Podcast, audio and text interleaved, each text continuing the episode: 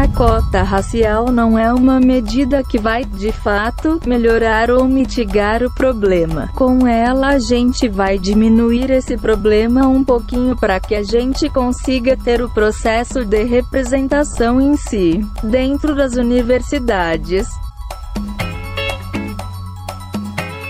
Bom momento, querido ouvinte. Eu sou Guilherme Andrade. Eu sou Angélica Uegima. Olá, pessoas. Aqui é Bruno 10. E aí, galera, aqui é o José Augusto. Olá, gente, aqui quem fala é Rodrigo Carlos. E está começando o Papo de Calçada. Swingando, swingando, swingando. Swingando, swingando, swingando,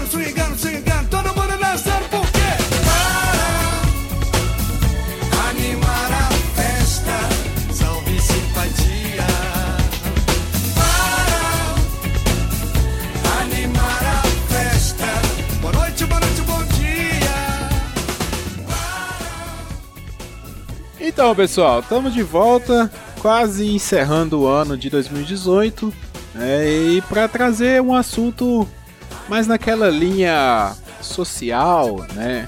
Não querendo ser muito polêmico, mas o Papo de Calçada tem sempre trazido aí questões como consumismo, é, questões. é, há duas semanas atrás saiu o episódio sobre a Era da Excelência. E hoje nós vamos falar sobre representatividade. Essa é uma pauta que já estava marcada há um bom tempo, né? Nós vínhamos adiando ela por, por alguns contratempos aqui na nossa equipe. E acabou que semanas atrás de sair esse episódio houve uma polêmica com a declaração da Negra Lee falando sobre o, lo- o local, né, a tomada de lugar de negros por brancos. Ela até né, compara, cita o Elvis Presley falando que o Elvis tomou o lugar de vários músicos negros, né, por causa simplesmente por ele ser branco. Então, em meio a toda essa essa discussão, nós resolvemos então vamos gravar. E nessa nessa ideia, a Angélica falou, ó, tem um amigo que o cara, assim, ele tá super por dentro, por dentro dessa de- de- né, desse, desse ativismo, dessa conversa, né? E então pode trazer ele, nossa, claro, traz ele, vamos conhecer. E aqui está o Rodrigo, vocês ouviram ele na entrada. Eu vou pedir ele para se apresentar, falar quem ele é, o que, que ele faz e para já, né, puxar esse assunto aí, o, o que que é essa representatividade, o que que impacta, né? Quais são o que o que que a gente pode ganhar, né, com a representatividade? Por que que ela é importante? Então, diga aí, Rodrigo, quem é você e já vai emendando o assunto aí, porque a gente deve falar sobre representatividade aqui hoje. Pois é, muito feliz de estar aqui, primeiramente, né? Agradecer o convite de todo mundo, de Angélica, que trabalha junto comigo lá na Universidade Federal, que já começa falando um pouquinho do que eu sou. Sou negro, retinto, filho de quilombola, misturado com índia, descendente de espanhol. Então, assim, eu sou um pouquinho de uma mistura de tudo. Meu nome do Carmo vem por conta do Quilombo do Carmo, no Rio de Janeiro. Ah, sou biólogo, fiz mestrado e doutorado em ecologia na Universidade Federal de Pernambuco e recentemente passei para professor substituto dessa mesma universidade. Então, leciono por lá há um pouco tempo agora, mas trabalho na área de ecologia de comunidades e ecossistemas dentro da academia, não deixando para trás, por obviedades, a, a minha grande vontade de ser ativista negro nesse momento em que o Brasil vive, inclusive, né? A gente já tem uma dívida histórica o Brasil tem uma dívida histórica por conta do racismo gigantesca ah, e a gente precisa falar um pouquinho mais sobre isso. Né? O termo de representatividade é muito bem é, tratado, precisa ser muito bem tratado agora, porque, diferentemente do que falou o Thiago Leifert, por exemplo, em um tempo passado, um Big Brother, não que eu acompanhe, mas por estar dentro de um movimento negro aqui de Recife, a gente está começando a fazer um coletivo negro, na verdade, né? O Tiago falou que ah, essa, essa questão de representatividade aí não precisa ser falada não para justificar a saída de uma representante negra de dentro do, do reality, né? Lá. Eu acho que a representatividade ela precisa ser pautada sim, porque a gente precisa ter referências, né? As referências que são contadas para a gente quando jovem ou na formação dos nossos saberes, dos nossos conhecimentos, são de única, de única via, né? A gente tem uma cultura muito eurocêntrica e falta essa visão do que é o outro lado. E aí a gente pode falar de várias coisas, né? Tudo que é vindo de África, por exemplo, é demonizado. E olha que você está falando com um cristão aqui. E a questão da representatividade, então, ao meu ver, pode ser tomada de diversas formas. Né? A gente pode falar num contexto social, a gente pode falar num contexto religioso e num contexto étnico, com certeza. E aí, pessoal? Vocês, os outros participantes, o que, que vocês têm para falar sobre representatividade? Qual a ideia de vocês aqui hoje? É, eu gostaria de fazer um adendo, não um adendo, né, mas a, a minha participação dentro desse episódio é, e dessa discussão, que eu faço parte do grupo que acredita que isso precisa ser valorizado. Eu nunca entendi por que, que a gente aprende, é, não aprende, desculpem, a questão das, do panteão africano nas escolas, por exemplo, né? Então, tudo bem, a gente ouve falar da mitologia grega, porque isso tem uma importância grande na, na construção da, da, das questões ocidentais, mas o Brasil, né, tendo tanta influência em música, em comida, é, do panteão africano e aí a gente não aprende nada sobre ele. E aí isso me incomoda há bastante tempo e a vida foi correndo, foi levando e eu fui parar dentro né, da religião do candomblé.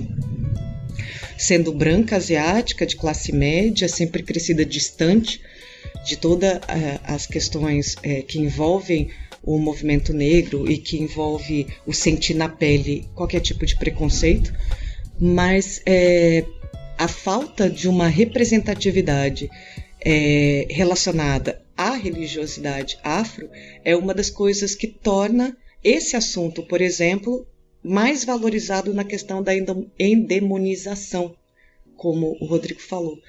Então, eu sinto isso na pele de um outro jeito. Né? Eu vivo isso de um outro jeito já há bastante tempo. Então, é, não haver representatividade para essas questões que fazem parte de toda a construção de uma nação é simplesmente ignorar, né? E, e pior do que isso é valorizar a ignorância. É, e aí isso é pior do que desvalorizar. Então, é, tipo assim, é, acho que para dar um, um conceito, tipo assim, é da onde a gente está falando, né, no começo, eu já falo que, ah, eu aqui, né, eu eu acho que eu e o Bruno e o Guilherme estamos num, num espectro é, racial meio, meio parecido e a gente pode retornar é, a partir, eu acho que é um bom momento para a gente falar sobre o problema de você falar, por exemplo, sei lá, o termo raça ou o termo etnia, qual seria melhor para falar e tudo mais. E além disso, tipo assim, eu sou, como eu disse, né, tipo assim, eu acho que eu não sei se o Bruno e o Guilherme também não estão nesse espectro, mas eu sou um cara pardo e tipo assim, onde eu moro, eu mesmo eu sempre fui considerado como branco, sabe? Que eu moro numa região mais periférica da cidade aqui, eu moro no interior de São Paulo e tudo mais. Então sempre fui considerado como branco até eu entrar na até eu entrar na faculdade, sabe? E passar a me identificar como negro. E isso em si já é algo que dá pra gente partir, sabe, de um certo ponto. Tipo assim, ah, é, por que que na universidade um cara que é moreno, pardo, ou qualquer terminologia que possa se usar, é considerado negro, sabe? Tipo assim, quer dizer que o excesso, o, a quantidade de brancos é tão grande lá que qualquer pessoa que destoe um pouco já passa a ser o considerado negro. Até eu tenho é, duas coisas né, para falar. Até a, a, a partir de uma das coisas que a Angélica falou, a Angélica falou assim: ah, por que, que a gente, se a gente tem toda essa carga que a gente de herança, né, do, do, de toda de uma cultura africana, por que, que a gente não aprende isso, né? Pra você ter uma ideia, você precisou de uma lei, lei 10.639, de 2003 para, entre aspas, obrigar o professor a, a, a, falar sobre né, os estudos, sobre cultura, sobre arte, sobre religião é, afrodescendentes, né? E essa, isso que o Zé falou, né? Dessa quantidade de brancos, é, que também tem muito disso, né? A maioria dos brasileiros não se é, não se vê negra, vamos dizer dessa forma, né? Mesmo é, descendentes de negros, se por acaso saem com um tom de pele mais claro, ou mesmo como o meu caso, branco, branco mesmo, a minha pele é branca, mas o meu biotipo é negroide, é... tem dificuldade de se enxergar. Aconteceu uma coisa muito curiosa na sexta-feira, é... na escola onde eu trabalho onde um aluno foi resolver um problema comigo, eu falei assim: ah, você vai lá conversar com a diretora fulana de tal. Aí ele falou: quem é essa diretora? Eu falei: é aquela moça negra que senta lá no canto. Você não sabe, mas ela é sua diretora. E aí ele foi. E aí uma menina que estava ao lado, uma menina negra, falou assim: professor, que racismo da sua parte. Eu falei: racismo o quê, fia? Chamar a moça de negra. Eu falei, pô, ela não é amarela, não é verde, não é branca, ela é negra. Qual é o problema disso? Então, como as pessoas têm isso, é, é, acho que são meio que dois polos, né? Todo mundo ficou meio preocupado de Agora, como é que eu me refiro? Essa é uma questão e de repente o Rodrigo pode abrir um leque sobre isso. É preto, é negro ou como é que é? Né? Porque virou até piada, né? Não pode mais chamar de negro, tem que chamar de afrodescendente. Piada de mau gosto, mas né, as pessoas riem disso. Mas é, vem disso. A população, você precisa de uma lei, da força, força entre aspas, de uma lei para fazer com que se fale sobre a cultura africana e você tem uma imensa população que não consegue enxergar-se e enxergar outras pessoas como, como negras. É, essa, essa, essa parte da, da colocação do, da cor da pele em si é uma colocação que, eu, ao meu ver, é, simplifica muito o que é ser negro no Brasil ou o que é ser negro de uma forma geral. Né? A gente pode levar em consideração os aspectos sociais também e as descendências dessa criatura. Né? Dentro da comunidade negra, a gente se, se chama um pelo outro por pretos. A cor em si vem de, do preto, né? preto é branco. Mas a partir do momento em que a gente leva em consideração os aspectos uh, sociais, os aspectos de formação também biológica do indivíduo, a raça pode ser dita como sendo negra não, sem nenhum problema. O que o que traz o problema consigo é a forma como você vai falar e a forma como essa expressão é dada. Então, expressões que são utilizadas a partir do tom e da palavra negra, ou que derivam da palavra negra, mas que servem, se servem como xingamento, ou que vai realizar uma diminuição social do ser ali. Por exemplo, a palavra, a palavra denegrir é uma palavra que costumeiramente as pessoas falam sem o mínimo entendimento de que isso pode ser uma palavra racista, né? Então, a palavra denegrir, que vem de tornar negro, o real significado seria tornar negro, num tempo mais antigo, significava dizer que aquele indivíduo que estava se tornando negro estava se tornando mais sujo, estava se tornando mais distante do que era a aceitação perfeita da sociedade. Então, o, a problemática está por trás da derivação daquilo que a gente entende como é ser negro ou não. Eu acho que é interessante é, ah, ok. Que é interessante porque, tipo assim, é, houve nos últimos tempos, eu pelo menos tenho visto, várias discussões, né, de pautas identitárias falando que, ah, você não pode chamar. Não que não possa, né, mas que o correto não seria chamar a pessoa de negro, seria chamar de preto. Porque. E até tem um vídeo que é bem famoso que circula no, no Facebook direto, sabe? Sobre um cara falando, se não me engano, ele é um pesquisador da Angola ou algo assim, falando que ah, é, coisas que são ruins geralmente são. Isso tratando no, no nível mais simbólico, né? Coisas que são ruins geralmente são mais voltadas à palavra negro, né? Que tipo assim, ah, quando você tem uma. A peste, a peste é negra. Quando você. Isso, mercado negro. É, e quando você fala de alguma coisa boa, você fala que que é preto, né? Por exemplo, quando você tem um carro, o seu carro não é negro, o seu carro é preto. Se você ganha uma grana, é uma grana preta, sabe? E tudo mais. E eu acho que, tipo assim, isso daí rola muito. Eu não sei se é, a gente.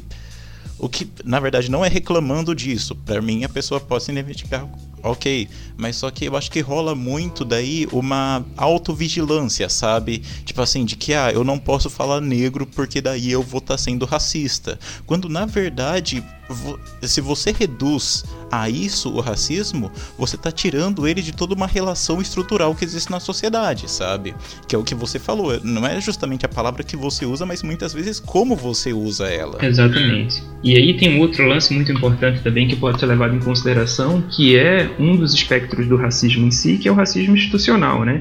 A gente no Brasil agora vive de uma forma muito institucionalizada o racismo em si, nas suas diversas facetas.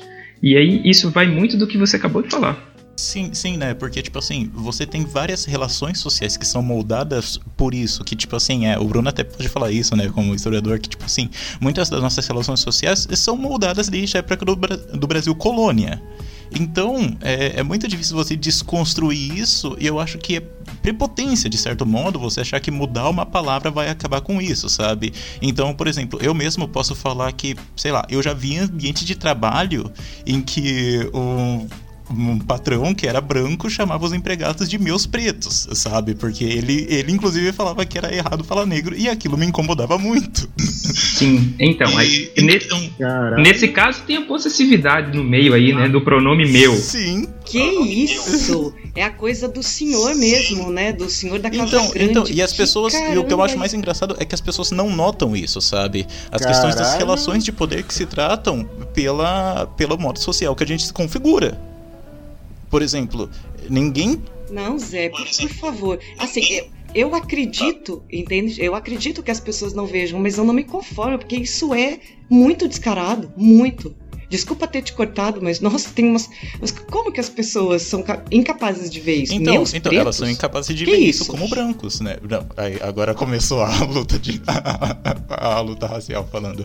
Mas eu acho que, tipo assim, entra muito daquele fato, sabe? De que ah, é, quem não vai se importar com certas políticas é geralmente quem não é atingido por elas. Você, branco, que tá ouvindo aí, eu não tenho nada contra você, ok? Mas é, é que é muito difícil, é mais difícil difícil, por exemplo, sei lá, eu acho que para uma pessoa que não sofre preconceito, ela notar essas sutilezas que gritam para certas pessoas, sabe?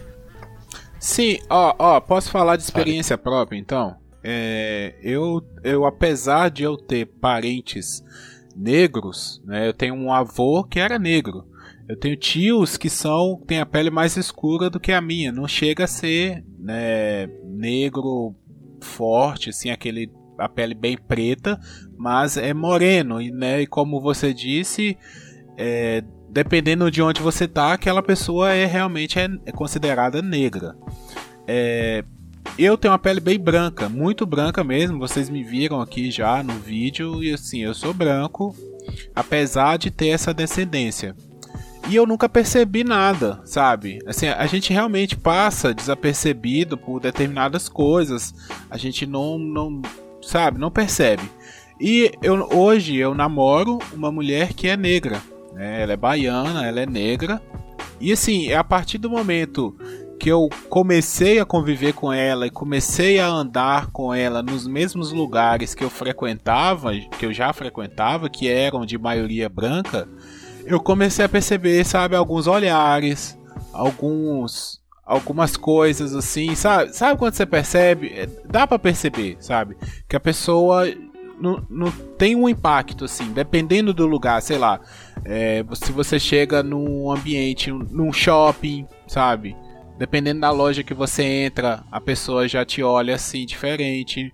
Um ambiente de igreja, que é de maioria branca, uma igreja católica, que eu sou católico. Então as, as pessoas, apesar de já terem negros ali, sabe? Mas não olha do mesmo jeito, sabe? Por eu ser branco e estar com uma mulher negra, as pessoas olham de um jeito de tipo assim, né? Ah, um branco com uma mulher negra, negro tem que se relacionar com negro e branco com branco, sabe? Esse tipo de coisa assim que às vezes a gente percebe, sabe?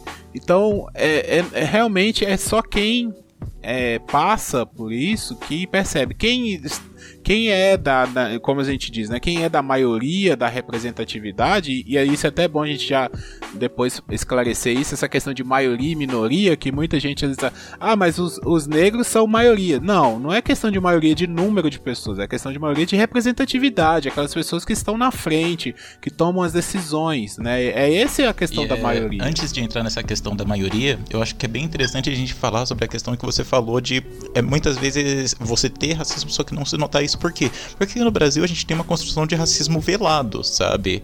Tipo assim, você. é, eu acho que é bem interessante porque fizeram uma pesquisa há alguns anos já atrás, já, perguntando para as pessoas, tipo assim, ah, você acha que existe racismo no Brasil? E a grande maioria delas respondeu que acha que sim. Porém, quando perguntado se elas eram racistas, eu acho que 0,3% respondeu que sim, sabe? Então, por exemplo, elas sabem que existem racismos, mas só que não, é, elas não gostam se, de se. é, vamos dizer assim, de, se, de ter essa autocrítica, sabe? E, é, e perceber quando comete atos racistas ou não, sabe? Que é uma coisa que tá passível a todo mundo, não só a brancos, sabe? né, o tal do racismo institucional. A gente comete atitudes, a gente como sociedade comete atitudes, a gente age de um modo racista, só que isso está institucionalizado. Então, se ele está institucionalizado, obviamente isso não, né, para as pessoas que o fazem, isso não é racismo, porque ele já faz parte de toda uma construção institucional. né? Então, é, é por isso a gente não, como sociedade, a gente não vai admitir tão cedo tão cedo a gente não admite que a gente comete no dia a dia, em coisas sem perceber, atitudes racistas. Tem uma coisa. Rapidinho, deixa eu só, só um, um exemplo. Essa coisa do. De, de como está institucionalizado. Um caso curioso. É assim, né? A gente, como professor, a gente coleciona história, né, cara? De, de, de coisas que acontecem dentro de sala de aula. Então, certa vez eu estava dentro de sala de aula falando é, sobre isso, né? Sobre racismo, sobre preconceito, etc, etc. E aí eu é, mencionei aquela clássica história de que é, costumeiramente a gente se tiver andando na rua tarde da noite e ver um indivíduo negro, você já passa a andar mais desconfiado ou mais temeroso se é, do que se ele fosse um indivíduo branco, por exemplo.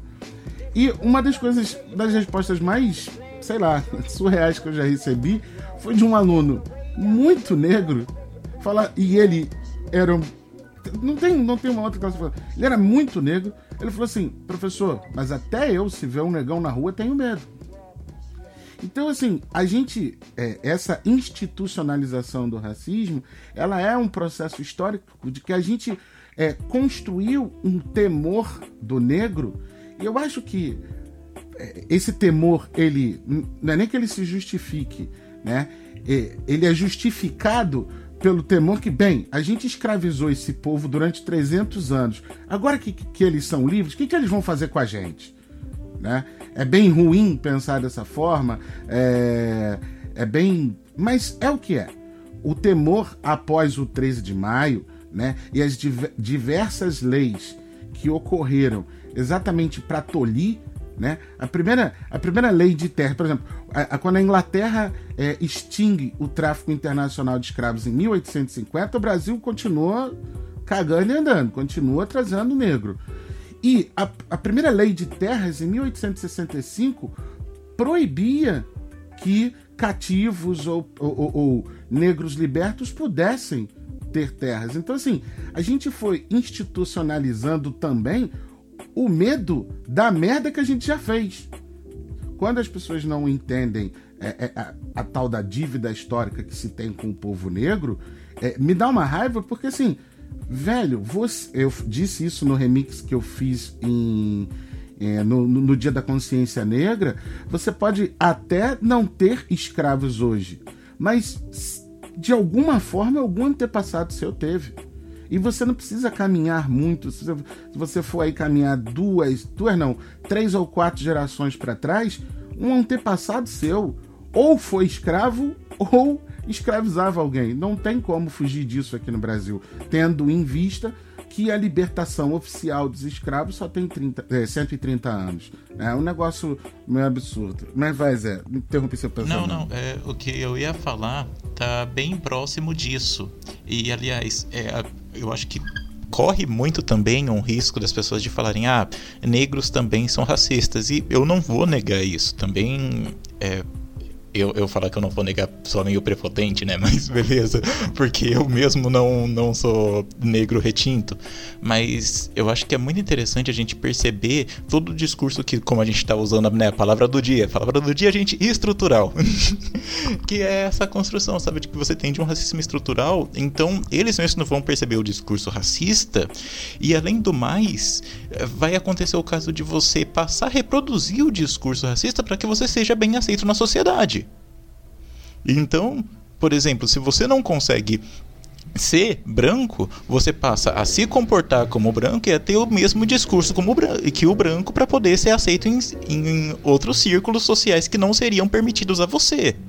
É, e isso que eu tô falando não é algo consciente necessariamente, sabe? Ah, o, o cara para pra pensar e falar, ah, eu vou me Sim, é um, é um método, método, de sobrevivência, de porque do né? contrário, ele vai sofrer represália, sabe? Ele vai ser o cara que vai ser parado pela polícia por não só por ser negro, mas sim por, sei lá, é, agir de uma certa forma que não é de acordo com um certo padrão de sociedade.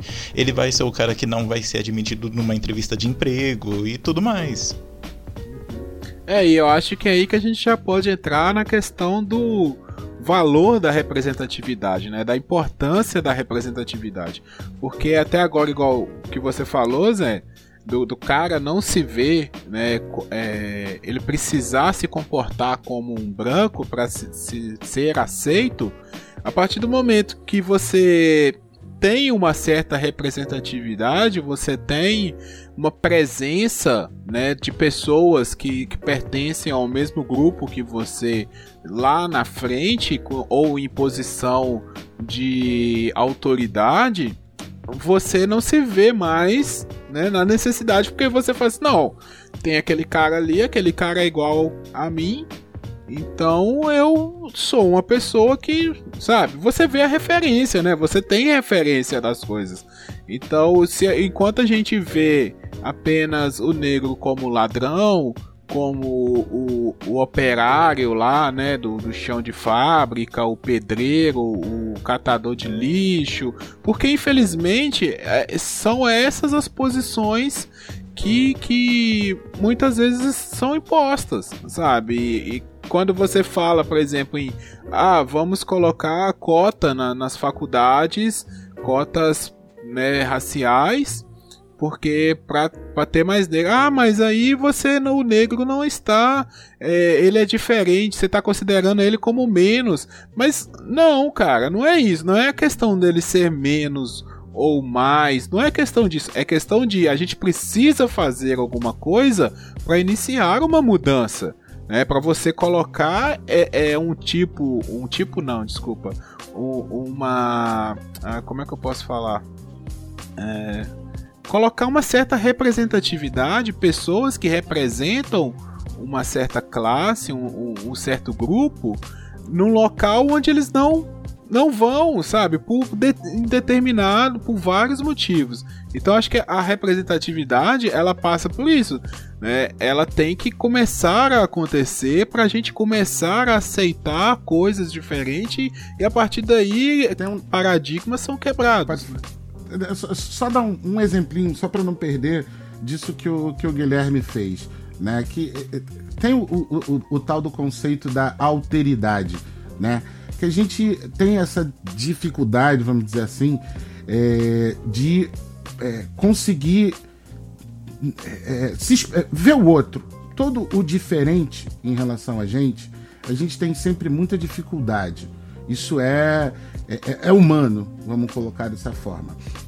E o papel da representatividade, e por enquanto a gente está só é, falando desse aspecto é, do negro em si, né, racial, mas a gente é, precisa entender a importância disso. Longe de mim é, me colocar aqui fazer um, uma propaganda de mim, e como modelo de alguma coisa, porque as pessoas às vezes até me criticam: ah, você é professor, não deveria fazer isso, não deveria postar aquilo. Eu nem gosto disso. Mas é tão importante como determinados gestos o são. É, eu, assim, eu nunca. Não sei se vocês já viram algumas fotos. Eu tô deixando meu cabelo crescer e o meu cabelo é bem cacheado, né? E desde que eu comecei a deixar ele crescer isso no início do ano passado, eu, eu tive que aprender a, a lidar com o meu cabelo, né? A como cuidar dele melhor para manter hidratação, manter... tive que estudar o meu cabelo cacheado porque nunca deixei o meu cabelo grande, exatamente porque ele nunca entre aspas, ficava do jeito que eu queria, e o que é pior, nunca ficava do jeito que né, você tem aquele é, ideal branco do cabelo liso. Pois bem, meu cabelo foi crescendo, etc, etc.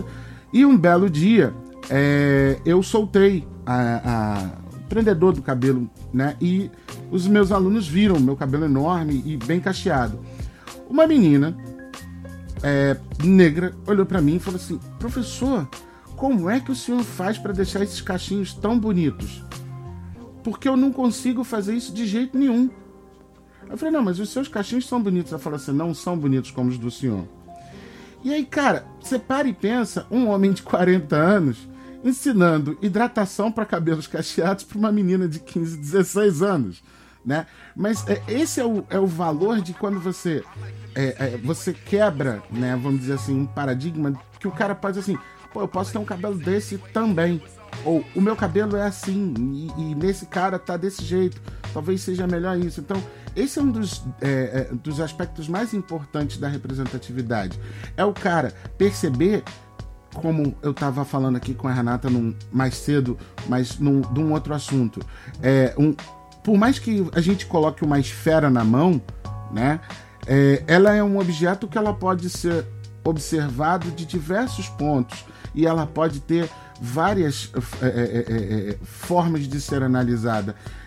Dessa mesma forma, a gente não tem um modelo, vamos dizer assim, um padrão ou de beleza, ou disso, ou daquilo, ou daquilo outro.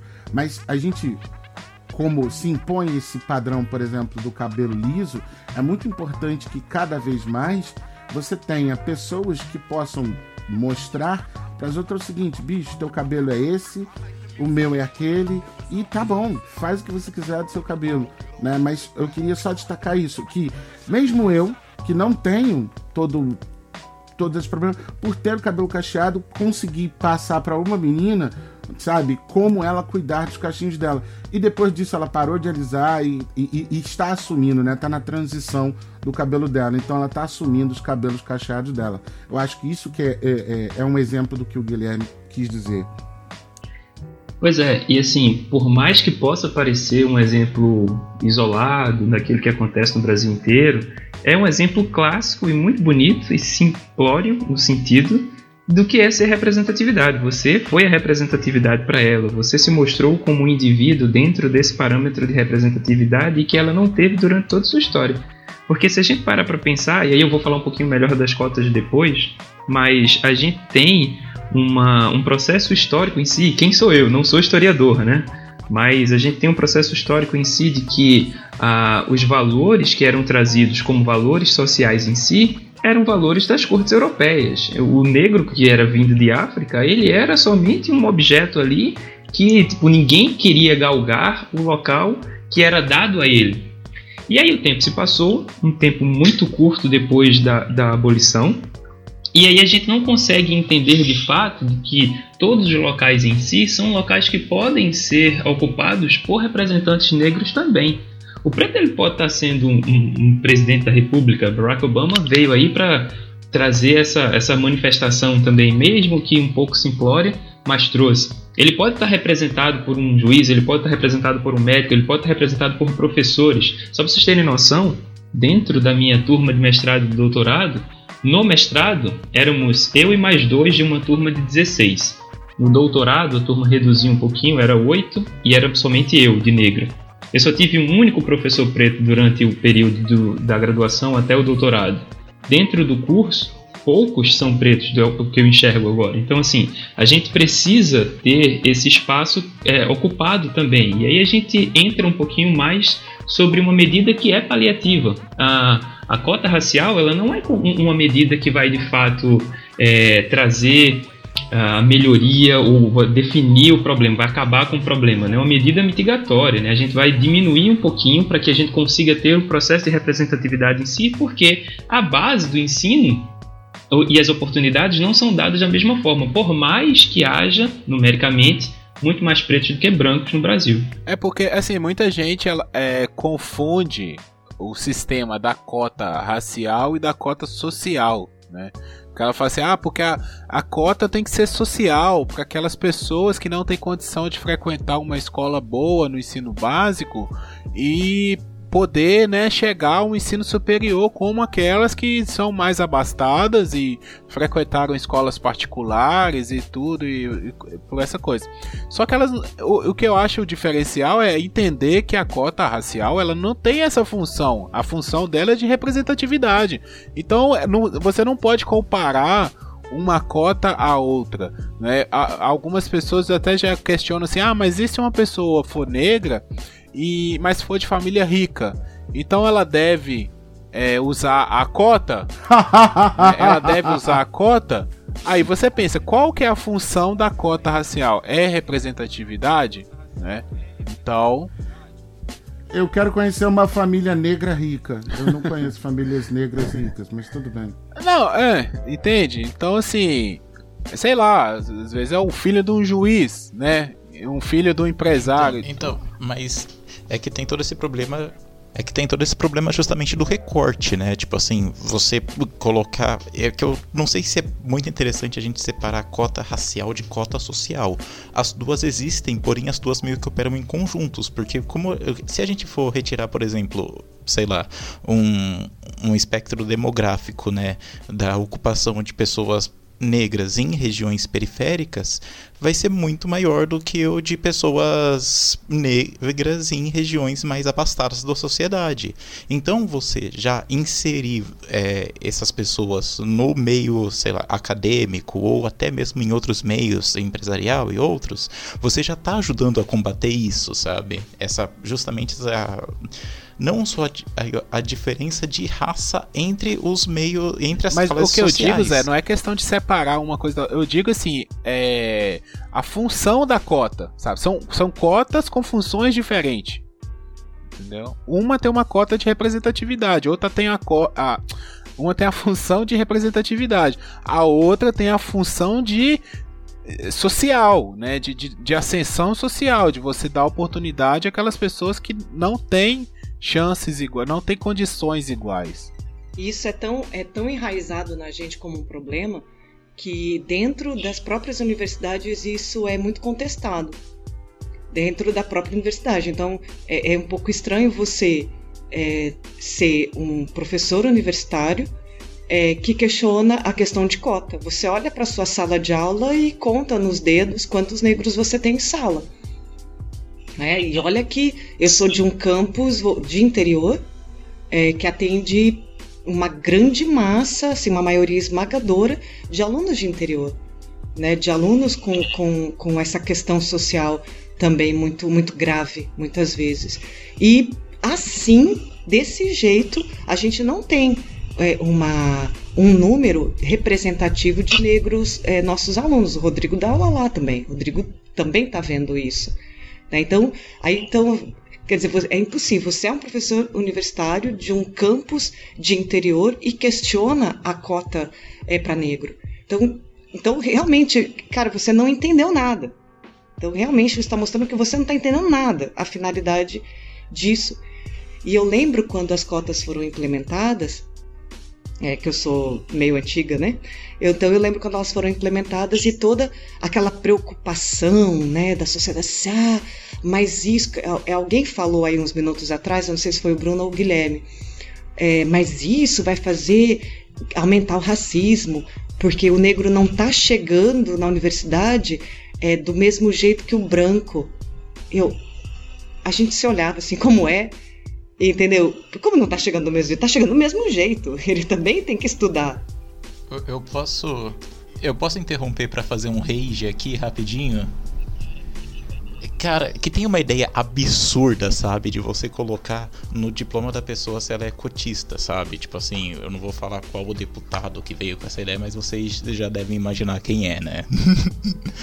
então, e, tipo assim, essa ideia não faz o menor sentido, porque, tipo assim, a cota é simplesmente algo para você entrar na universidade. Uma vez que você já tá inserido lá dentro, você vai ter que tirar as mesmas notas das outras pessoas, sabe? Não vai ser, você não vai ter uma cota de você ter uma nota menor para você se graduar. Não, e quem vê pensa que a cota é uma, exatamente uma facilidade. Ela não é uma facilidade.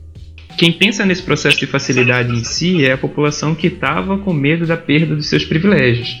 Então, assim, a gente começa a entender que possivelmente aquela galera que estava sendo contra a instauração da cota no, nos processos de debates iniciais era majoritariamente uma população branca que estava com medo de perder em si uma vaga possível dentro do, da universidade em si. Né? Então, assim, a partir do momento em que está começando a entender a perda do, do, privilégio, começa a ficar mais danoso e aí tende a ser contra. Né? Ô, ô, Rodrigo, deixa eu te fazer uma pergunta. É, atual, não sei se você vai saber responder, mas atualmente, é, quantos por cento de uma, de uma de vagas numa, num curso de universidade é destinado a uma cota racial? 20%, se eu não me engano. Eu posso pesquisar isso melhor, mas eu acredito que é 20%. Aí, é, num curso de biologia, aí na universidade de vocês, quantas Nossa, vagas são abertas por semestre para esse curso? No total. Por ano ou por, sem, ah, por semestre, né? Por, é, é por semestre ou é por ano que é aberto as vagas? Você sabe, Angélica, agora lá no CAV? Então, é por semestre com é, um único, uma única prova, né? Aí duas entradas uma entrada de uma turma que vai começar no primeiro semestre, uma turma que vai começar no segundo. O curso com de 80, curso com 80 entradas, é isso? Oi? O número de vagas é 80 ainda? O nosso é 90, né? 45 no primeiro, 45 no segundo. São 90 vagas por ano. Então, assim, se eu tô sabendo bem de matemática, de 45, então são 9 vagas para cotistas, né? Pois é, cê... nove são cotistas. Então, Exatamente. olha, já dimensionou, já dimensionou que ninguém é. tá dando nada, né? Não tá é, vindo então nada tá de bom. graça. É. Então vamos fazer essa conta aqui. De 45 vagas, nove são cotistas. Né? Ou seja, se você ficou de 30 e uh, 36 para baixo, de 33 para 36 para baixo, você corre o risco de, entre aspas, perder uma vaga para um cotista, né? Então, quem ficou acima do 36 está garantido ampla concorrência, né? Quem ficou abaixo do 36 pode perder, entre aspas, essa vaga. Cara, são 36 vagas em uma universidade, em um curso de uma universidade. Hoje em dia a gente tem um Enem que você concorre para todas as universidades, para a maioria das universidades públicas do Brasil fazendo a mesma prova. Então, cara, se você acha que a cota está tirando o seu lugar simplesmente porque você é branco e você não tem acesso a essa cota, eu acho melhor rever isso, entendeu? Porque do tanto de curso que a gente tem, do tanto de universidades que a gente tem, se você não conseguir entrar né, pelo seu mérito, eu acho que, né, vamos estudar um pouquinho mais pro ano que vem, ficar entre os 36 primeiros, né? Que aí você vai ter o seu lugar, sabe? A questão não é essa de, ah, estão roubando o meu lugar, porque não é, sei lá, é 80% é para cotista. Não é, cara. É, é 20%, é uma é a cota é a mínimo, sabe? Então assim, eu, eu vejo assim, é uma, é uma, é uma um mimimi das pessoas que não, não, não. Sei lá, às vezes o cara não, não se esforçou, sabe? Pô, se esforça mais que você vai conseguir, cara. É, é um problema. Isso que a gente tá falando da cota da racial. aliás, o Rodrigo, me tira uma dúvida que eu tô para perguntar há bastante tempo.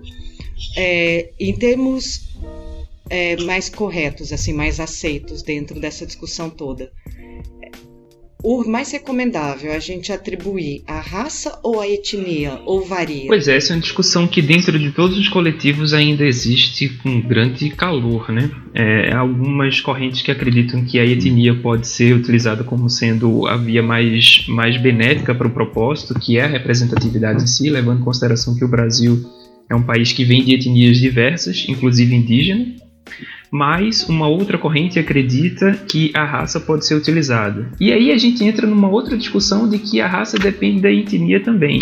Então acaba que no final das contas uh, as duas podem ser vistas como sendo é, bem utilizadas, sabe? É, eu pergunto isso porque às vezes é, é, é dentro do, do uso dessa, desses termos, aparentemente raça é uma questão física, né, de aparência física. E etnia é o que agrega toda a cultura que vem junto. Né? Então, a religião, a, a, a, religião afro ela é uma questão étnica, ela não é uma questão só racial. Né? Porque a etnia eu, eu, eu vejo muito agregada a questão da raça e seus costumes, e a sua cultura. É por isso que eu quis. Não, mas você está certa mesmo. Assim, o, o grande problema é que até que ponto é, o Estado em si, na promulgação das leis, conseguiria controlar o, o entendimento de que a melhoria da, da, atribuição das cotas poderia ser dada por uma questão étnica, sabe? Até que ponto a representatividade poderia aumentar em relação a isso? Não que haja discordância de minha parte, muito pelo contrário. Mas o, a problemática que há é que como é que haverá o controle? É, que aí a pessoa pode se como se diz, se você pega pelo lado da religião, né, ela pode se converter a qualquer momento e falar que pertence a determinado grupo, né? Então não, não tem como controlar isso. É, que é que eu, eu sou um exemplo disso, né? Eu acabo sendo um exemplo disso, né? Hoje sou relacionado ao candomblé, ao maracatu, a, a uma comunidade de favela e, e tal, e, e poder poderia, que óbvio, né? Quem olha para mim vê que não tem nada a ver, mas poderia fazer esse uso, né? Para dizer que represento ou para exercer uma representatividade étnica, então não racial. E aí você vê a corda bamba que é a questão, né?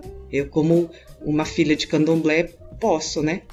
Me apropriar e dizer que eu estou representando é, a questão étnica.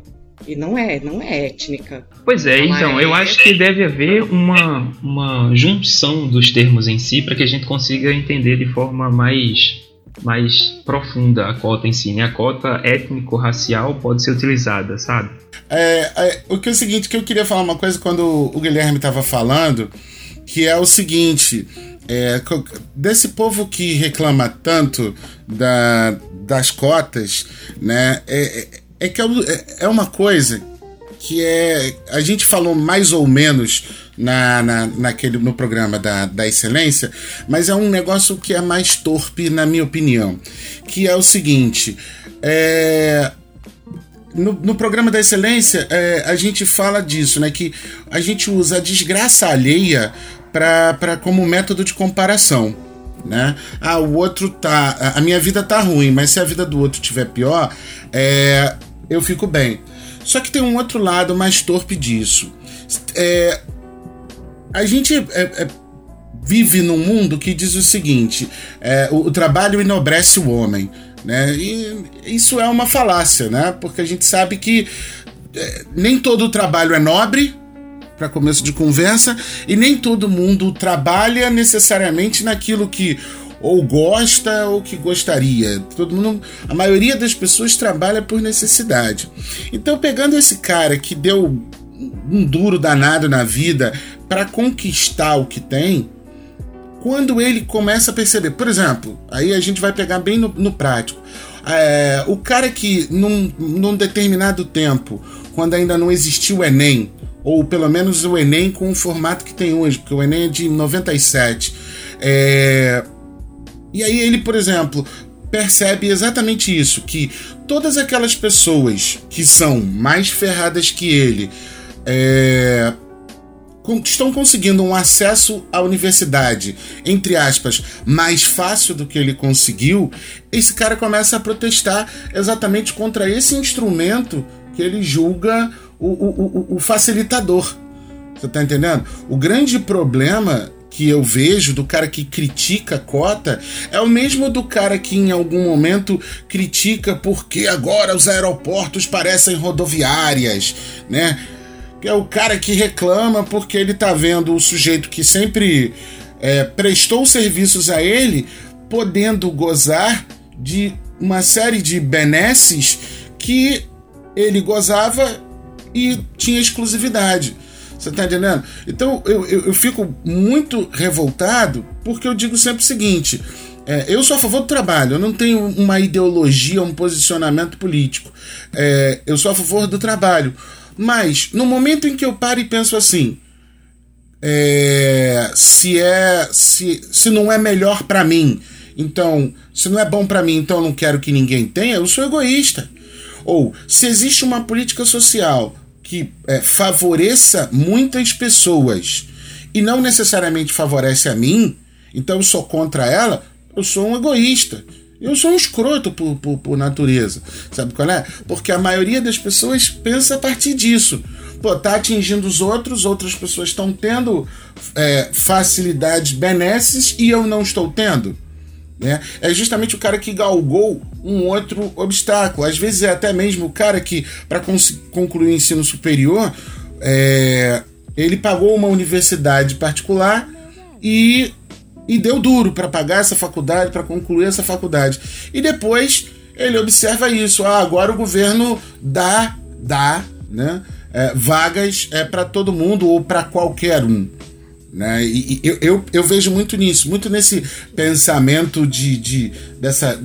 Agora, bem preconceituoso pode parecer, mas tem um monte de gente que fala pior do que eu. Muito esse pensamento de classe média Sabe qual é? Muito preconceituosa em relação a uma série de coisas. Eu tenho um texto, inclusive, muito preconceituoso, meu, de minha parte, que eu falo é, sobre isso também lá no meu blog. Mas o cara que, que, que protesta contra a cota racial, ele é egoísta, porque ele não consegue pensar no bem comum.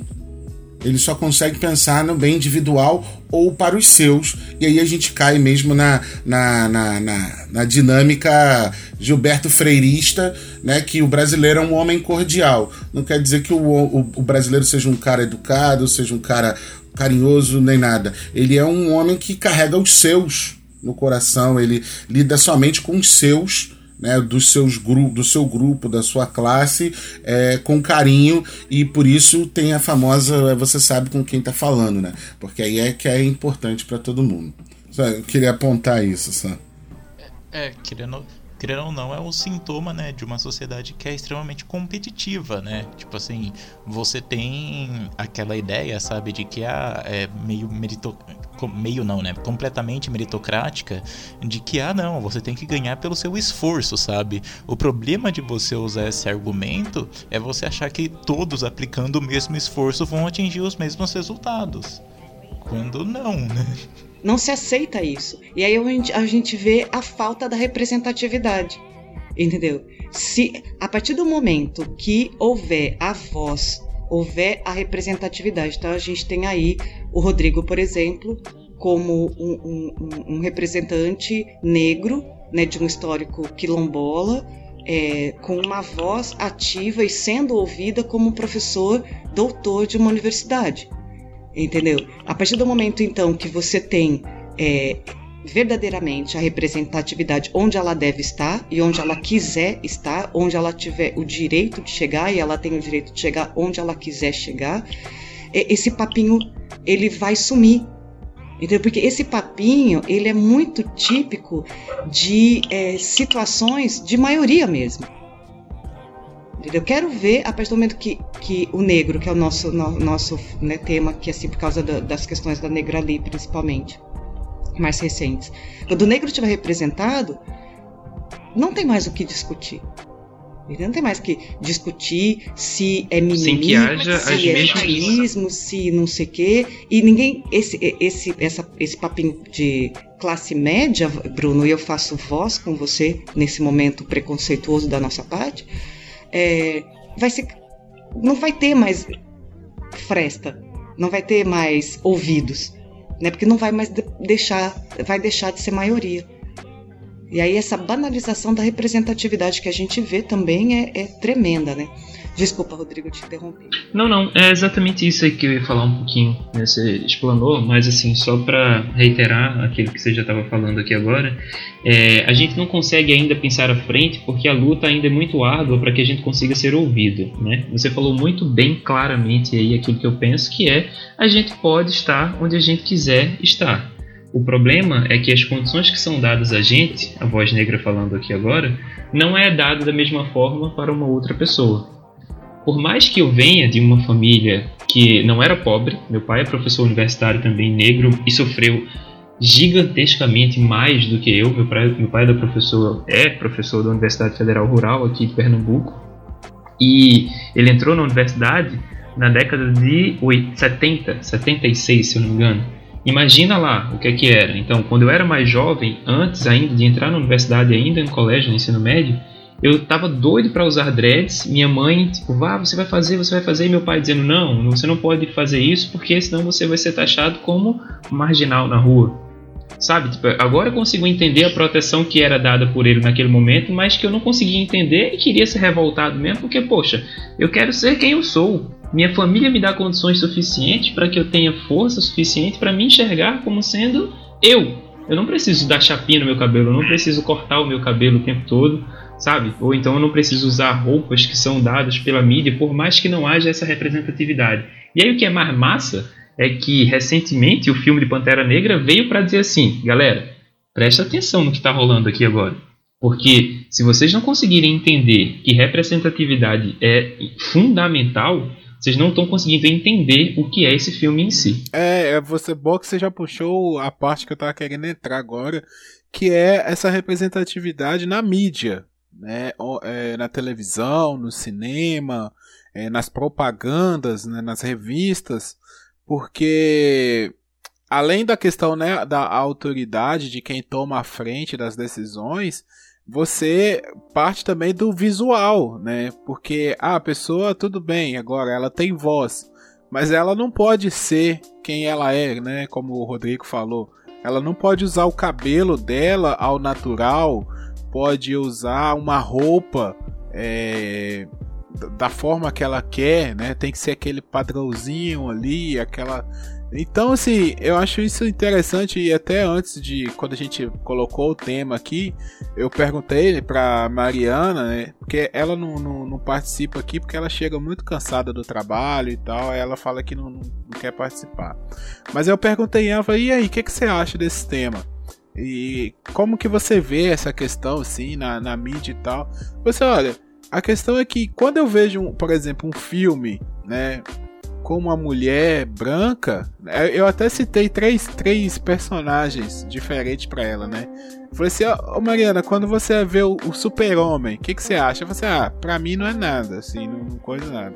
Aí eu falei com ela assim, e quando você vê a Mulher Maravilha? Aí ela falou assim: Ah, é, tal, é uma mulher tal, beleza. Aí eu falei, e quando você vê aquela personagem lá, que aí eu não vou, não vou lembrar o nome, mas lá do Pantera Negra, né, que é a. A gente se chama ela de Michonne, né, que ela faz The Walking Dead também. Ou então a Lupita Nyong'o, que é a, a companheira do, do. do Pantera Negra lá, do T'Challa, né? Aí ela falou: Não, aí é foda, né? Aí é foda, porque as mulheres são as negonas foda que bota o pau pra quebrar. Aí sim, aí é da hora. Entendeu? Aí eu falei, então, pois é, isso eu acho interessante, sabe? Porque a pessoa, ela, ela se vê, né? A, a TV, a tela do cinema, a capa da revista, ela é um espelho, né? A moda, ela passa por isso. A, a, até citar o filme aqui da, da aquele filme do Diabo Veste Prada, outro dia a gente reviu ele aqui. Que às vezes a pessoa fala assim: ah, eu não ligo pra moda, eu não ligo pra moda. Aí no, na, no filme tem uma passagem que a personagem da Mary Streep fala assim: Ah, tá, você não liga pra moda, mas esse, por exemplo, essa blusa azul que você está usando, ela não é um azul qualquer, ela é um azul fulano de tal, que na coleção de não sei quantos anos, cinco anos atrás, foi escolhida por esse, por esse motivo, e a partir daí foi pras ruas e até chegar nas lojas de departamento e começar a ser vendida em massa. Então, se você acha que você é alheio à moda, você não é, porque a moda determina o que, que você vai vestir. E a partir do momento que você tem essa representatividade, eu acredito que pluraliza essa questão também da moda, né, do vestimento, da, da, do cabelo, dos acessórios. E a pessoa se sente, acho que se sente mais confortável, né, de usar uma coisa que ela acha que pertence a ela. Ô, Guilherme. E tem uma outra coisa que, assim, a partir disso que você está falando, por exemplo, a gente está falando muito da questão da representatividade negra.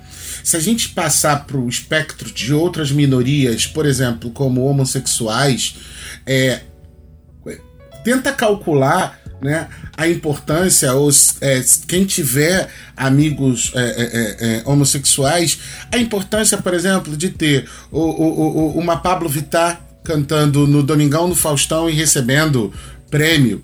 É, com todos os. E eu, como já disse em outro episódio, assisto canais de gays, é, Diva Depressão, é, é, Cinco Minutos com a Tia Rita e um monte de outros canais. É, o canal da Lorelai, que é, que, é, que é outra drag queen.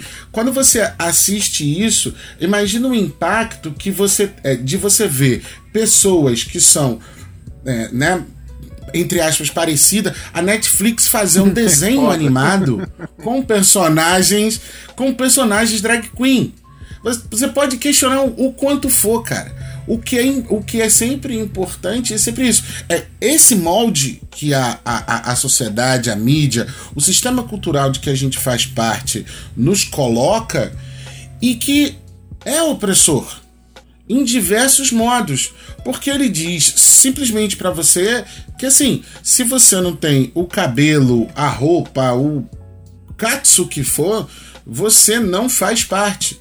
Só que você faz parte. E, e, isso que é sempre importante a gente ressaltar em termos do que é a representatividade. É, como você per, per, perguntou para Mariana, né? É, eu, eu fiquei assim, também extasiado com o filme do Pantera Negra por outras questões, além das que vocês já citaram, porque é o seguinte, é aborda muito mais coisas, fala muito mais coisas do que necessariamente tá ali aparecendo. Sabe? E eu fico imaginando o impacto. Eu uma vez vi um vídeo é, de um garoto é, se ajoelhar e chorar na frente do do ator que fez o, o, representou o Pantera Negra e falando assim, cara, você não sabe o tamanho da importância do que você fez para mim.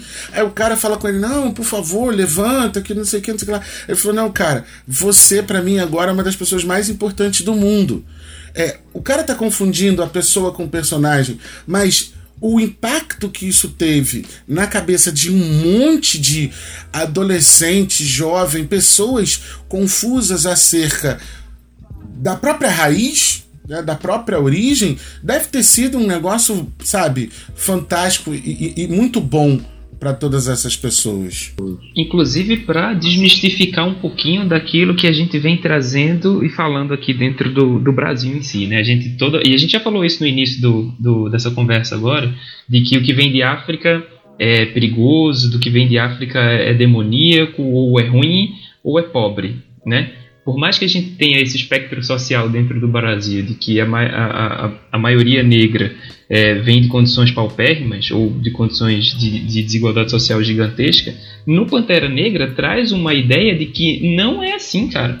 O cara, o, o Pantera Negra em si, né, o T'Challa, ele, ele não vem do gueto, por exemplo. Já começa daí, né? Um, um super-herói sensacional que não vem do gueto, o cara é PhD em física, vem de uma, sei, de uma puta área da África assim que é altamente tecnológica e que traz também um conjunto que é maravilhoso para mim, que é a conexão com o plano ancestral. E nesse momento eu fiquei bastante tocado. Confesso que chorei bastante nesse momento de que assim, putz, a, a gente aprende a demonizar aquilo que vem de África, porque a gente não consegue conceber que isso também é um rito. E eu não sei, eu não sei muito dizer porque é, eu não entendo muito da história dos quadrinhos nem da história americana, mas a própria criação do herói Pantera Negra, ele tá ligado com o movimento sim, Black Panther, sim, né? Sim.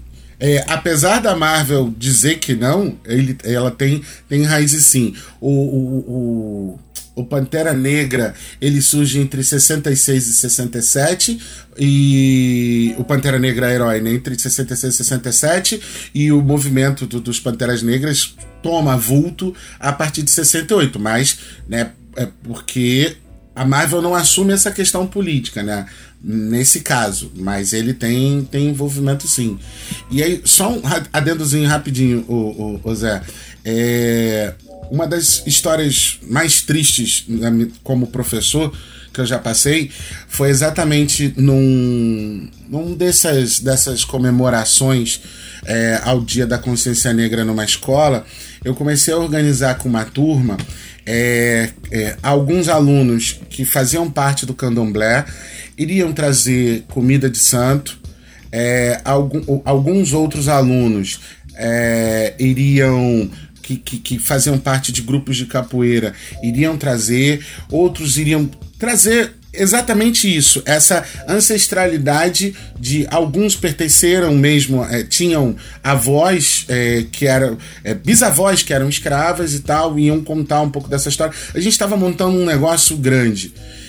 E no fim, é, infelizmente, os grupos aí alunos que não, é, que não eram, por exemplo, do candomblé e que estavam responsáveis por certas partes dessa comemoração é, quando mostraram em casa o que ia ser feito, é, os grupos religiosos começaram a boicotar é, essa, vamos dizer assim, essa amostra que eu queria fazer com as turmas em que eu trabalhava.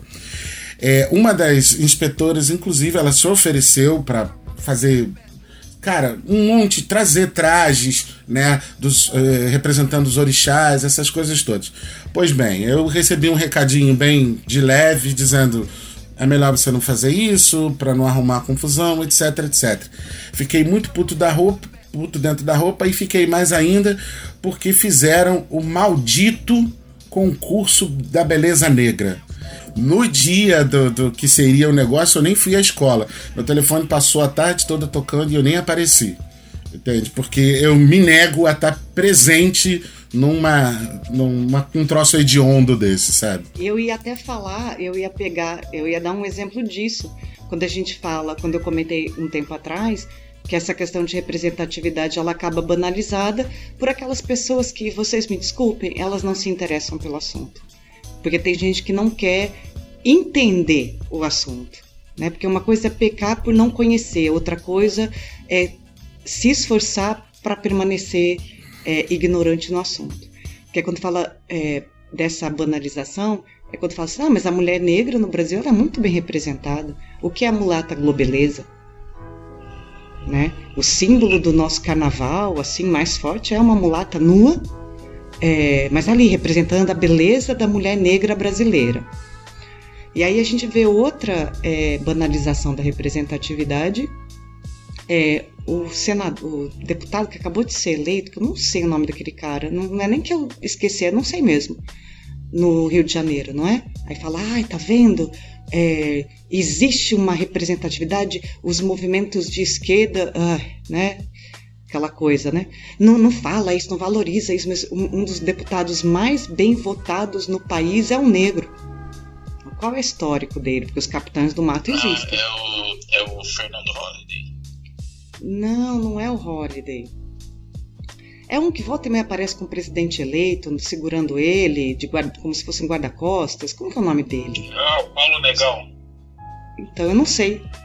Mas sempre usa. Ah, é o deputado é, mais, mais bem votado da história dessas eleições no país, não sei o que lá, é ele. E, e, ele é negro. Então tá vendo? Porque ele é do mesmo partido, né? Do presidente eleito. Tá vendo? Não existe racismo, ele está representado. Cadê as forças da representatividade para é, como, comemorar isso? Então, essas banalizações, na verdade, elas me incomodam mais do que a falta da representatividade em si, sabia? Aliás, elas, elas são resultado da, da falta da representatividade. Né? Achar que não. Estamos louvando a beleza da mulher negra brasileira, fazendo dela o símbolo do carnaval. Sim, é, e nesse caso, eu acho que rola o que você falou desse negócio de usar ele como um totem, sabe? É, por exemplo, para que eu não sei se dá, dá problema, mas caso der, bipa o nome ou corta o que eu falei, tá, Guilherme? Que é o caso do Fernando Holliday. Que, tipo assim, você pega um cara que tem o mesmo discurso, voltando lá ao que a gente já falou, que é o cara que usa o discurso da sobrevivência. Que ele adota, vamos dizer assim, é, o discurso de uma classe opressora para é, ser inserido nela e daí é usado como olha só ele não é ele não se faz de vítima sabe? Quando se a gente for pegar esse histórico ele justamente tipo assim teve várias várias como posso dizer dispositivos que forneceram ele estar lá sabe? Que não que não foram fornecidos a milhares de outros negros. E a própria questão da, da globeleza que falam ah por causa da mulata e não sei lá o que isso é uma noção muito perigosa que por exemplo a mulher negra no Brasil ela é muito sexualizada. Então, por exemplo, é, tem é, isso, isso partem de, sei lá, vários mitos que são extremamente perigosos, como de que ah, é, várias, vários homens preferem parceiras negras para sexo casual porque falam que elas aguentam mais, sabe? Era o que eu ia falar Sim. agora, o processo de objetificação do corpo, que não é só dado somente para mulher, né? O homem negro ele é visto, por exemplo, Sim. como sendo aquele homem parrudo, fortão, pegador, Sim. né? Assim, o estereótipo de homem negro. Dotado e bem dotado, né? Se fala no homem Sim. negro, desculpa aí, acho que só, maior, só maiores de idade acompanham o programa, eu espero, mas sempre se associa a isso, né? Ao homem negro e, e, e ao dote, né? O quanto ele é bem dotado. Pois é, é então assim. É a gente está numa discussão é, é. tremenda dentro do, do, nosso movimento, do nosso coletivo, na verdade. A gente está organizando o coletivo de, de, masculinidades negras aqui em Recife para a gente debater mais desses problemas. E um, um tema, uma pauta que está sempre recorrente é esse processo de objetificação. Eu só queria falar alguma coisinha antes, é que, por exemplo, nesse processo de objetificação também, voltando para o corpo da mulher em si, que não somente sexual, é mercadológico, né? A palavra mulata, por exemplo, de origem mulos, né? Que quer dizer aquele animal híbrido estéreo que era utilizado para carregar coisas. Ou seja, você poderia fazer o que quiser com isso e a palavra mulata vem daí também, que está agregada nesse processo de objetificação sexual, inclusive. Tem muito caminho ainda, tem muito caminho ainda. Ô Rodrigo, deixa eu te fazer duas perguntas então. Você falou agora aí que, né, que participa de coletivos negros, etc. Queria fazer duas perguntas mesmo cascudas. E aí Pode largar o verbo. Qualquer coisa a gente edita. é que é o seguinte, é, uma, é até um, um, uma frase que a gente falou aqui, né? Ah, porque até os, os negros são racistas, são preconceituosos, etc, etc. Como é que o, o movimento negro lida com isso? Primeira pergunta. Segunda pergunta é como é que como é que o movimento negro porque eu sou muito interessado no discurso. Como é que o movimento negro combate essa, essa, essa falácia, esse argumento do vocês, é, vocês estão de vitimismo? Tem que acabar com esse vitimismo dos negros. Pois é, a primeira pergunta é que, bom, existe de fato, né? Por, por vários fatores em si. Daquilo que a gente já vinha conversando desde o início aqui, por exemplo, é o, o, o fator do racismo institucional que está arraigado na maioria da população. Né? Agora, principalmente, com esses debates, a gente vem tentando diminuir isso mais. E o que já remete à segunda pergunta. Eu não consigo falar pelo movimento negro total do Brasil, mas a gente ainda é muito heterogêneo, a gente não conversa entre a gente em si. Isso é uma crítica que eu faço muito veementemente ao coletivo que faz parte. Né? A gente está debatendo pautas de homens negros aqui de Recife, uma coisa muito mais reduzida e que a gente precisa primeiro se entender como sendo atores de uma sociedade que precisa da nossa atuação em si. E aí. o discurso vai mais por processos ativistas. Então, a, a gente começa a fazer coisas mais ativas dentro da sociedade, inclusive na Câmara de Vereadores, por exemplo, com pautas com, com, pautas que tenham esse cunho de representatividade, de, de que seja audível, né? A gente precisa de voz e a gente precisa de local. Ok, e não, é, eu tive, eu tive, eu trabalhei com, com um professor que ele também era ativo no movimento negro aqui no Rio de Janeiro e ele também é, sempre sempre se queixou disso, né? De como o movimento negro ele é heterogêneo. E assim, eu queria entender como se dá essa heterogeneidade, porque inclusive né? O que tá, tá lá na música do Caetano, né? É, 111 presos, é, 111 presos são pretos, é, mas não faz diferença, são pretos, então dane-se, né? Pense no Haiti. É exatamente essa questão, porque as pessoas entendem como ser negro uma única coisa e não é. Exatamente, e a gente tem problemas como, como qualquer outro. A gente tem problemas, e, e são problemas tão graves quanto, na verdade, eu, eu, diria que são problemas mais graves. A gente precisa de um, de um processo primeiro de entendimento do que é ser esse ator negro. Né? O que é ser homem negro dentro de uma sociedade que majoritariamente é negra, mas que não consegue enxergar em, em si sendo negra. O que é que é ser mulher negra, por exemplo? A gente se baseia muito nos coletivos das mulheres aqui que são, assim, a léguas de distância muito mais bem organizadas do que a gente.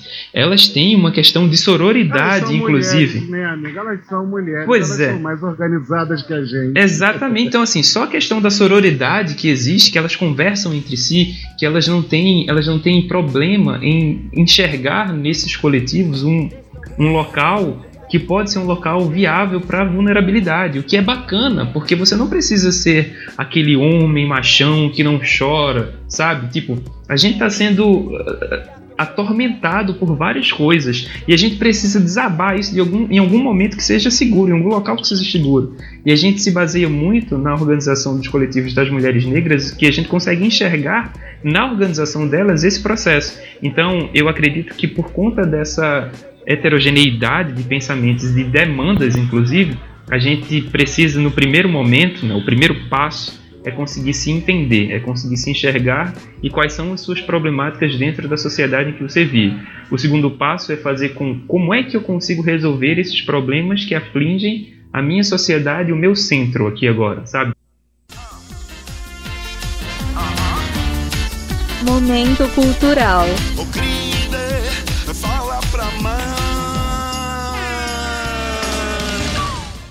É porque toda essa nossa discussão me lembrou um dos filmes é, mais emocionantes que eu vi ao longo da minha vida, é, no, no, no, geral. Tá no meu top filme, tá na minha lista top 10 de emoção, que é A Cor Púrpura. É um filme do Spielberg. Nossa! É, que tem Whoopi Goldberg, que ganhou na época é, o Oscar de melhor atriz, tem Danny Glover. O filme tem mais de 30 anos, ah, eu ia pesquisar o ano, desculpa, esqueci. E então eles estão bem novos, né? E a história é super bonita, acontece no, no estado da Georgia, nos Estados Unidos, no começo do século XX. Então a história de uma, de uma menina que era violentada rotineiramente pelo pai, engravida, e a partir daí ela é separada dos filhos e vendida vendida e atua tanto como escrava como companheira, né, ou escrava sexual também do, do personagem do Danny Glover. E aí a história vai se desenrolar, ela vai conhecer uma, uma musicista e, e aí vão, vai acontecer uma sequência de eventos e ela vai ser encorajada a seguir a, a própria vida, seguir em frente. O filme é lindo, é bem emocionante no sentido humano em todos os aspectos que, que é, essa nossa discussão aqui me remeteu, me lembrou, na verdade não me remeteu, né? mas me fez lembrar bastante porque ele é muito marcante para mim, porque foi um dos meus primeiros contatos, eu acredito, com uma realidade contada é, em um filme praticamente inteiro, né? Quem assistiu me ajuda, mas o filme só tem personagem negro. Só, todos os personagens são negros, inclusive os que têm uma condição financeira melhor. Existem negros, não, não, não, chega a ser rico, né, mas existem negros numa posição social melhor, no nível cultural, de estudo, também, é, também bom. E eu lembro que aquele filme mexeu comigo nesse sentido, porque é um filme inteirinho de negro. E além de ser lindo demais da conta. A cor púrpura. Bom, eu vou falar de um filme que assisti esse final de semana mesmo e que ele tem ele é meio que ligado com esse, esse assunto, né, da discussão racial, que é o Sorry to Bother You. Eu não sei se já tem a tradução dele, ele é um filme bem recente, de 2018, que acho que a tradução literal seria algo como Desculpe te incomodar, que é um filme que ele trata sobre a história de um negro, né, que ele vai trabalhar numa empresa de telemarketing e ele, e ele logo ele começa a ser promovido por ele conseguir fazer uma voz de branco. E, e ele é bem interessante porque ele justamente ele tem esses toques meio que quase surrealistas, sabe? O filme ele começa a, a ele tem esse negócio meio surreal, sabe? E ele usa bem esse, essas doses pequenas de surrealismo para colocar um humor meio crítico nele, sabe? E tanto o, o surrealismo quanto no final ele é puramente um realismo fantástico, sabe? E é bem interessante porque ele, ele parte dessa premissa mais racial para de, depois, mais no final do filme, começar a tecer mais um comentário sobre trabalho em si, sabe? É, sobre as condições que a gente se coloca de trabalho e o, como ele está se tornando e está moldando a sociedade. Enfim, é, eu não quero falar mais nada porque é, é, muito risco de correr da spoiler, sabe? Mas é um filme muito bom, gente Sorry to Bother You, ou Desculpa Incomodar, é, assistam aí. Eu quero, eu quero indicar aqui um, um livro, eu ainda não acabei de ler, é, mas é, torna-se premente porque, cara, é sensacional. Apesar de ser um, um livro é, de 2003, 2001 ou 2003, eu não me lembro, depende da minha edição aqui, eu tenho que ver, mas ele não está aqui perto, que é um livro do jornalista Caco Barcelos, chama Rota 66, a história da polícia que mata. E você que está acostumado a ver o Caco Barcelos do Profissão Repórter, aquilo ali é fichinha para o trabalho jornalístico que ele é, normalmente faz sem estar ali na, na, no, naquele programa é, ensinando jovens aprendizes a jornalistas. É, ele narra um fato ocorrido em 1975, onde a, a, um esquadrão da polícia chamado Rota, que aí é Ronda Ostensiva, aí tem o, o T e o A, é o nome de um militar que eu agora não vou lembrar. Então, de um caso onde a Rota, a polícia de São Paulo, mata três é, adolescentes numa perseguição policial é, cinematográfica. Só que eles descobrem que esses três adolescentes eram de classe média alta. E pela primeira vez a Rota estava envolvida num problemaço porque ela não estava matando pobre e preto. Né? Ela estava matando gente rica e que tinha contatos com a imprensa.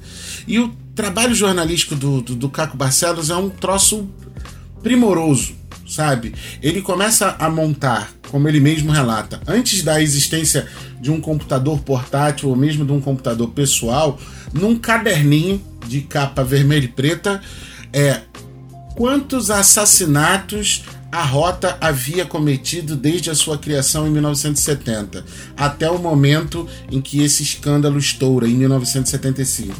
E é um trabalho primoroso, é, livro esse que é, me foi dado escondidamente de uma bibliotecária de dentro de uma biblioteca da Polícia Militar, porque o, porque o, o, o coronel que chefiava essa unidade não queria aquele livro na biblioteca.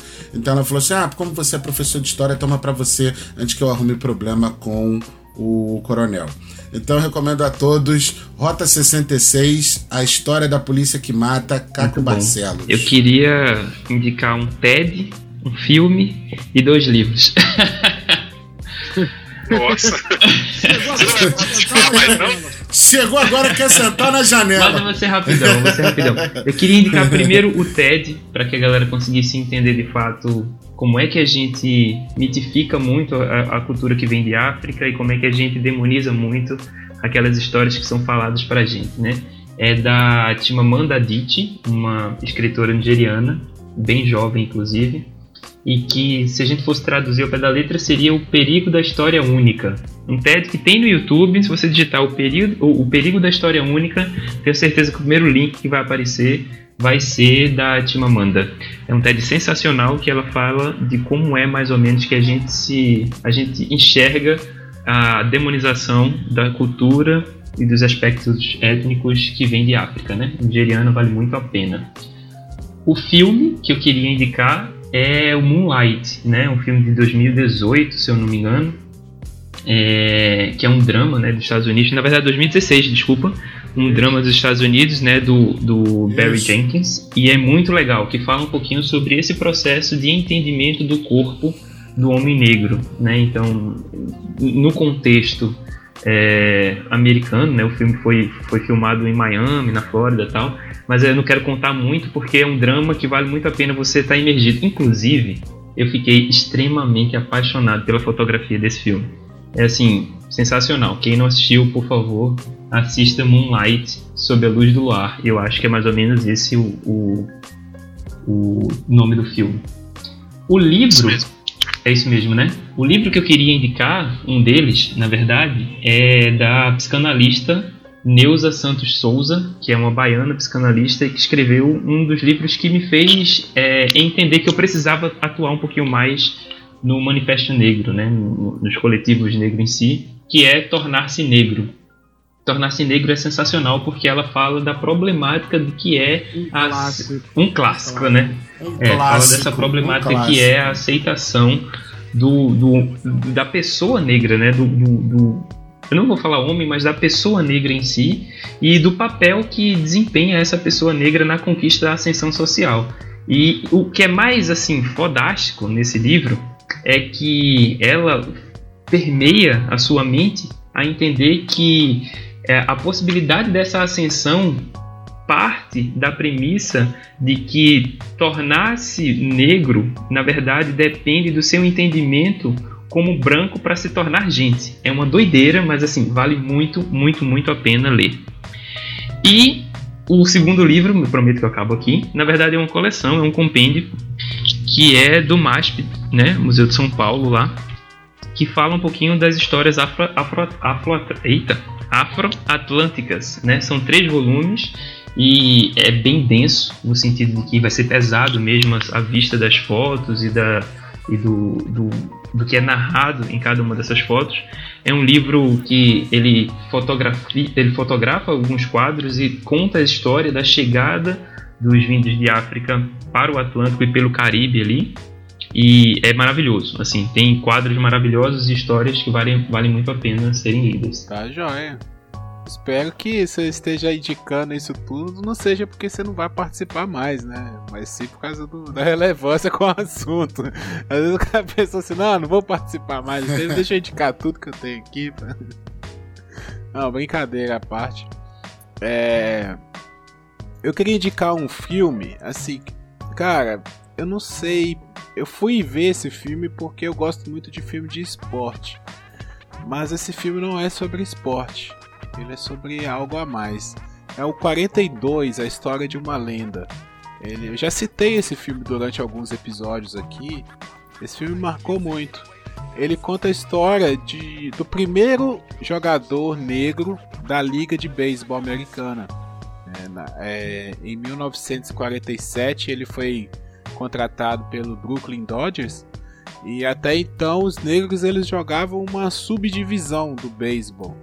O, o beisebol já não é um esporte é, tão praticado por negros, né? assim como o basquete ou o futebol americano. Então, se existia ali uma série B, vamos dizer assim, né? E a Major League ela era frequentada apenas por brancos ou estrangeiros. Então, conta essa história, o tanto imagina, né? Foi o primeiro, então é, o beisebol ali no interior, né, do- no sul dos Estados Unidos, então nas excursões, o que que esse cara não passava, vale muito a pena. O ator que interpreta o personagem principal é o Pantera Negra, né? Eu não sei no- pronunciar o nome dele direito. Aqui tá falando que é Ch Chadwick Boseman. Deve ser mais ou menos isso, mas é o Pantera Negra, o mesmo ator que faz o Pantera Negra. Então vale muito a pena, é um filme bem legal, assim, de, de- mostra muitas coisas interessantes. Antes da gente encerrar, é, tem essa semana a gente teve dois comentários lá no blog, então eu gostaria de lê-los rapidinho aqui. O primeiro é da Maíra Oliveira, tá? ela comentou sobre o episódio de filmes assistidos em 2018. Ela disse: Olá pessoal, demorei um pouco para ouvir esse episódio, mas ouvi ontem e gostei bastante. Foi bom para lembrar os filmes que eu tinha visto esse ano e os que estão na lista para ver. Né? Sobre a aniquilação da Netflix, eu digo que vale a pena ler o livro também. É um livro curtinho, mais intenso e te prende até a última página. Tem algumas diferenças da história do filme, mas a premissa é a mesma. Gostei bastante do filme, apesar de ter caído em alguns clichês de filme de terror e suspense, como vocês falaram. Mas também acho que isso acabou acontecendo porque talvez seria difícil adaptar algumas cenas do livro para o filme. Aniquilação. É, o filme Aniquilação é o primeiro da trilogia da Comando Sul, escrito por Jeff Vandermeer. E deixo aqui a minha sugestão de um episódio para o podcast, uma pauta sobre livros lidos recentemente, aventuras e desventuras literárias. Abraço, Maíra. E o segundo comentário foi sobre o episódio da Era da Excelência, o nosso episódio retrasado, né, da Ana. Não tem sobrenome aqui, só tem Ana. É, bom, eu tenho 28 anos e por ter escolhido mudar de curso na faculdade, fui chamado de várias coisas e cobrado de várias maneiras. Porque se tivesse continuado, já estaria formada, já estaria isso ou aquilo, mas não estaria satisfeita. A questão principal, acho que é você ter sonhos, ambições e correr atrás do que quer e não ficar se comparando com os outros ou fazer coisas para satisfação alheia. É... Muito obrigado às duas que comentaram, né? Nossa, demais assim pra gente receber esse feedback. Estamos muito felizes. É, a sugestão da Maíra, foi o primeiro, primeiro comentário que eu li, nós provavelmente vamos acatar sua sugestão sim, né? Nós até pedimos aos ouvintes que indiquem o, né, alguma coisa que vocês queiram que a gente fale aqui no nosso podcast. Então, com certeza, temos grandes leitores aqui no nosso grupo. Vamos providenciar um episódio, talvez para o ano que vem, né? Porque esse ano as pautas já estão quase fechadas. Mas para o ano que vem, talvez trazemos um novo um episódio aí para a galera começar o ano lendo bastante, com bastantes indicações.